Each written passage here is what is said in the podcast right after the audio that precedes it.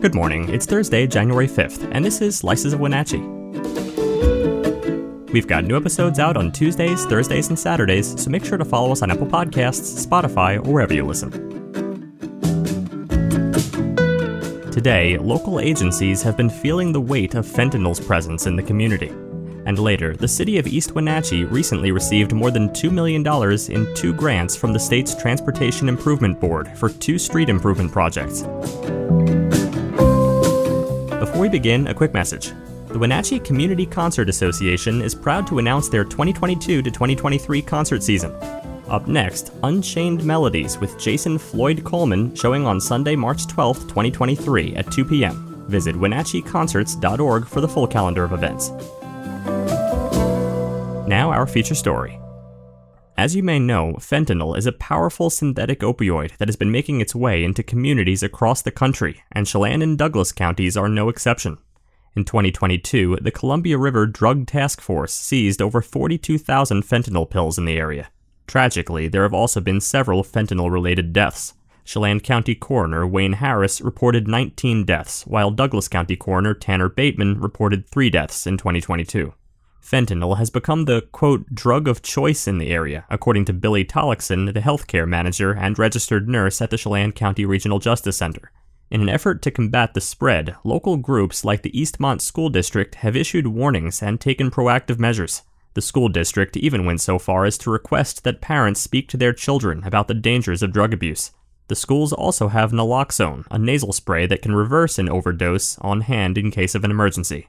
Chris Foreman, the commander of the Columbia River Drug Task Force, explained that fentanyl has become more popular in recent years, especially as heroin has become less common. This is because synthetic fentanyl pills are much more potent. The task force works closely with the prosecutors' offices in both counties and with federal agencies like Homeland Security investigations to crack down on fentanyl dealers. Unfortunately, the ripple effect of the fentanyl crisis has even reached the regional jail, where it has become the number one problem, according to CCRJC Director Chris Sharp. Inmates struggling with detox from the drug are often in extreme pain and require round the clock care. It's clear that the fentanyl crisis is a serious problem in Chelan and Douglas counties, and it will take a concerted effort from law enforcement, healthcare professionals, and the community to combat it. Anyone in need of substance abuse assistance can contact Recovery Navigators at 509 715 3108. Before we continue, a special thanks to our friends and sponsors at Confluence Health. The team at Confluence Health is grateful for the trust the community puts in them every single day. They are diligently working to improve the health and quality of life of our friends and neighbors.